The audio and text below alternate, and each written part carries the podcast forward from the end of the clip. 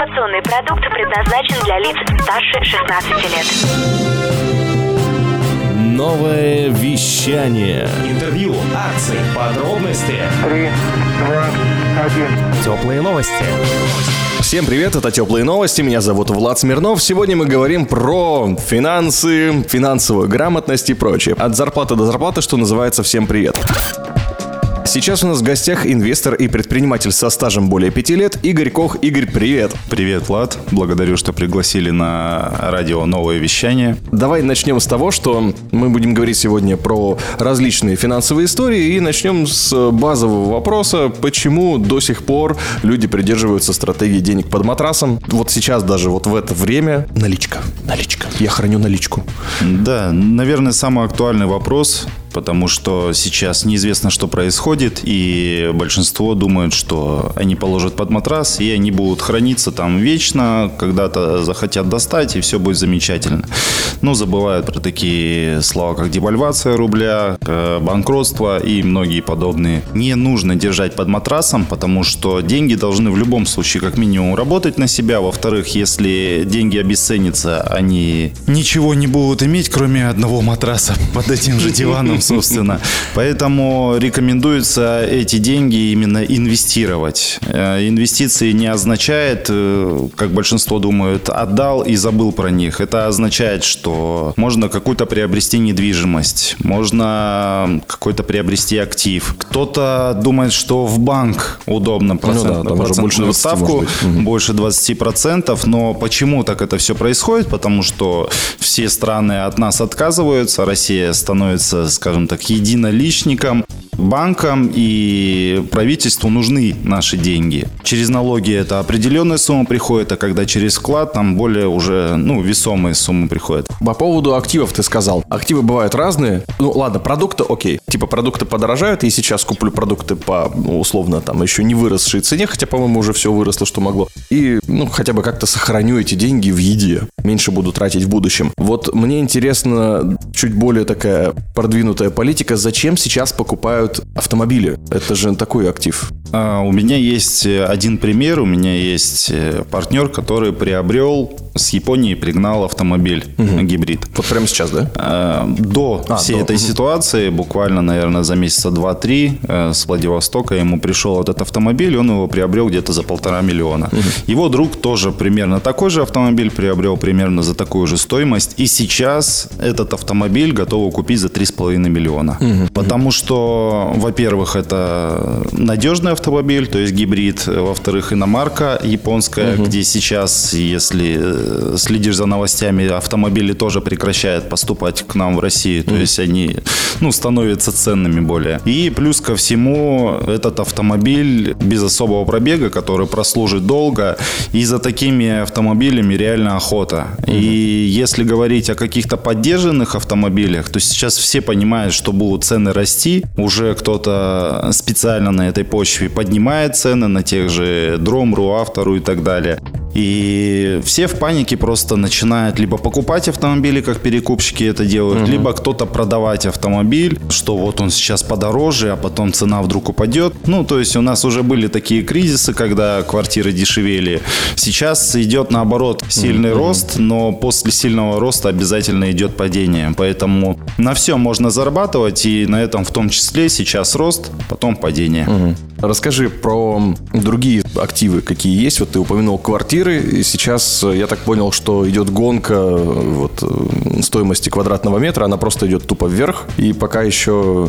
Что, что, что сейчас? Вот ты был риэлтором, я знаю, в таких ситуациях что делают? Уже поздно покупать или уже пора продавать, или что сейчас происходит? Берем средний класс населения, когда люди хотят приобрести недвижимость, и они берут ипотеку. Угу. Ипотека сейчас невыгодна, потому что э, процент будет прыгать. Угу. Неизвестно, э, как это будет сказываться на кошелек, сможешь ли человек действительно оплачивать эту ипотеку. Если говорить об инвестициях в недвижимость, то тут тоже под большим вопросом неизвестно, что будет впереди. Когда стабильно рынок растет, то недвижимость тоже дорожает. Сейчас, э, чтобы недвижимость дорожала, должны и зарплаты увеличиваться. Зарплаты у нас не увеличиваются, а недвижимость дорожает все равно. При этом, э, кто ее будет покупать в последующем, неизвестно. Поэтому рынок недвижимости – это инвестиция более доступна для людей, у которых есть уже какой-то капитал, который они могут, э, скажем так, отложить на долгий ящик. Приобрели квартиру, и она там у них на 3, 4, 5 лет э, лежит. Потом уже, исходя из рынка, как-то анализировать и действовать. Mm.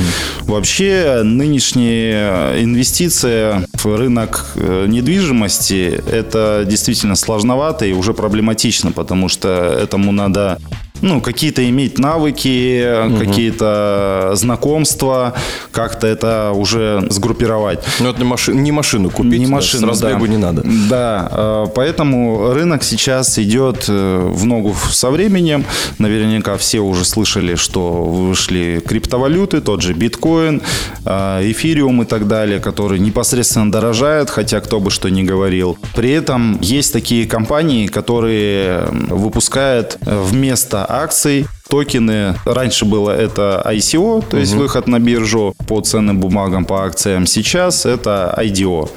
Благодаря таким компаниям тоже есть, имеет спрос быть крипторынок, есть аналитические отделы. Я являюсь, кстати, представителем одной из таких компаний, Singularis Finance Group, у которой есть аналитические отделы, они анализируют компании, у них есть ряд окружений, которые занимаются непосредственно анализом компании, выходом на IDO. И на этом тоже очень можно хорошо зарабатывать, причем это доступно абсолютно любому жителю нашей страны. И это не Форекс? Э, нет, вообще. нет. Это не Форекс. Форекс уже рынок давно занят. Угу. Там не имеет смысла быть новичку, потому что ну, эта ниша уже закрыта реально. И довольно давно. А вот крипторынок это вот как раз сейчас нарастающее такое общество, где надо учиться анализировать, заходить. Опять же, э, что с нашей нашей страной будет происходить, неизвестно, но есть предположение, может, я какой-то инсайт сейчас скажу, у нас будет цифровизация рубля. Я mm-hmm. больше чем уверен, что так будет. И в любом случае крипторынок также будет контролироваться нашими властями. Поэтому пока это сильно не задевает а, общество, надо изучать, надо пробовать, надо смотреть, чтобы в дальнейшем уже понимать, как с этим работать. Угу. Тоже интересная версия. А, то есть ты имеешь в виду, что все-таки есть вероятность э, создания именно а, коина рублевого, да, или ну, эквивалента, или как? Ну, это будет стейблкоин, угу, как угу. называется, как прикреплен, да, к, прикреплен к рублю, будет просто электронный рубль. Угу да. Ну, я просто пока не вижу, как это будет все выглядеть. Mm-hmm. Это в любом случае надо анализировать. Если бы это было так легко, его бы уже сделали бы. Ну да, понятно. Безусловно. Да. Поэтому, опять же, проблема у нас с айтишниками, которые уходят сейчас из страны, большинство. Но те, кто останутся, они в любом случае будут в плюсе, потому что наша страна действительно большая и велика. Mm-hmm. И есть большие перспективы, есть все ресурсы для того, чтобы развиваться самостоятельно. И электронный рубль просто не за горами. Далее уже будет метавселенная, которая будет действительно создана нашими русскими людьми, и это будет очень круто. Лично я верю, что Россия может развиваться самостоятельно, если захочет. И главное, объекты метавселенной уже начать осваивать и понимать, что это такое, чтобы было проще продавать те же самые квартиры да, да. через токены. Почему бы и нет?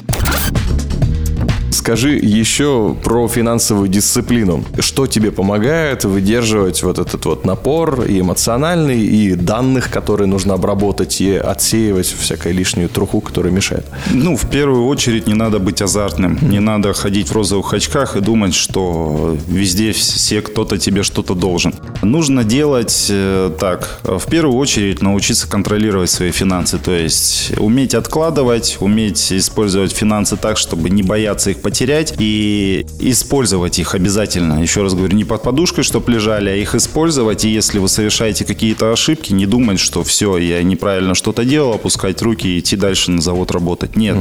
Надо, безусловно, снова пробовать, снова ошибаться, на своих ошибках учиться, и тогда обязательно придет результат. Это, ну, самое главное правило. Если говорить о других правилах инвестирования, то это непосредственно нужно диверсифицировать. Диверсификация интересное слово, это распределение mm рисков. В разные корзинки. Да, то есть если вы нашли какой-то источник дохода, вас устраивает процент и так далее, то, пожалуйста, пробуйте, но не больше 30% от своего бюджета. Круто. Ну, кстати говоря, ссылку на Игоря и его контакты мы оставим в описании к подкасту «Теплые новости». Если вдруг слушаешь в прямом эфире и уже можешь зайти на сайт нововещание.рф, там посмотреть информацию, либо на любом подкаст-терминале по запросу «Теплые новости» Игорь Кох.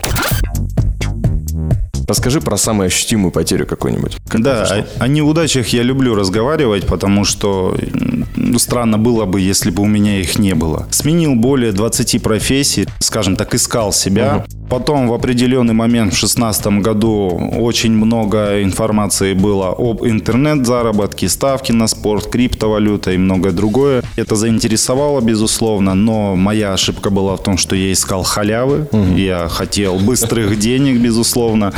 Пришел в криптовалюту, где 30% в месяц обещают. Все этого хотели, безусловно, на этом, собственно, был хайп. Я тоже подключился, я продал машину, э, проинвестировал эти деньги, и через два месяца эта монета упала в пол. Да. Это было очень жестко, очень большое сообщество было на тот момент. Э, Многие жаловались, ругались, кто-то опускал руки, всякое я навидался. Лично я что сделал? Я проанализировал, почему так произошло, что я сделал не так. А, Буквально мне три месяца понадобилось, чтобы я все это осознал, понял, как это работает, где я ошибся, что я сделал не так и так далее.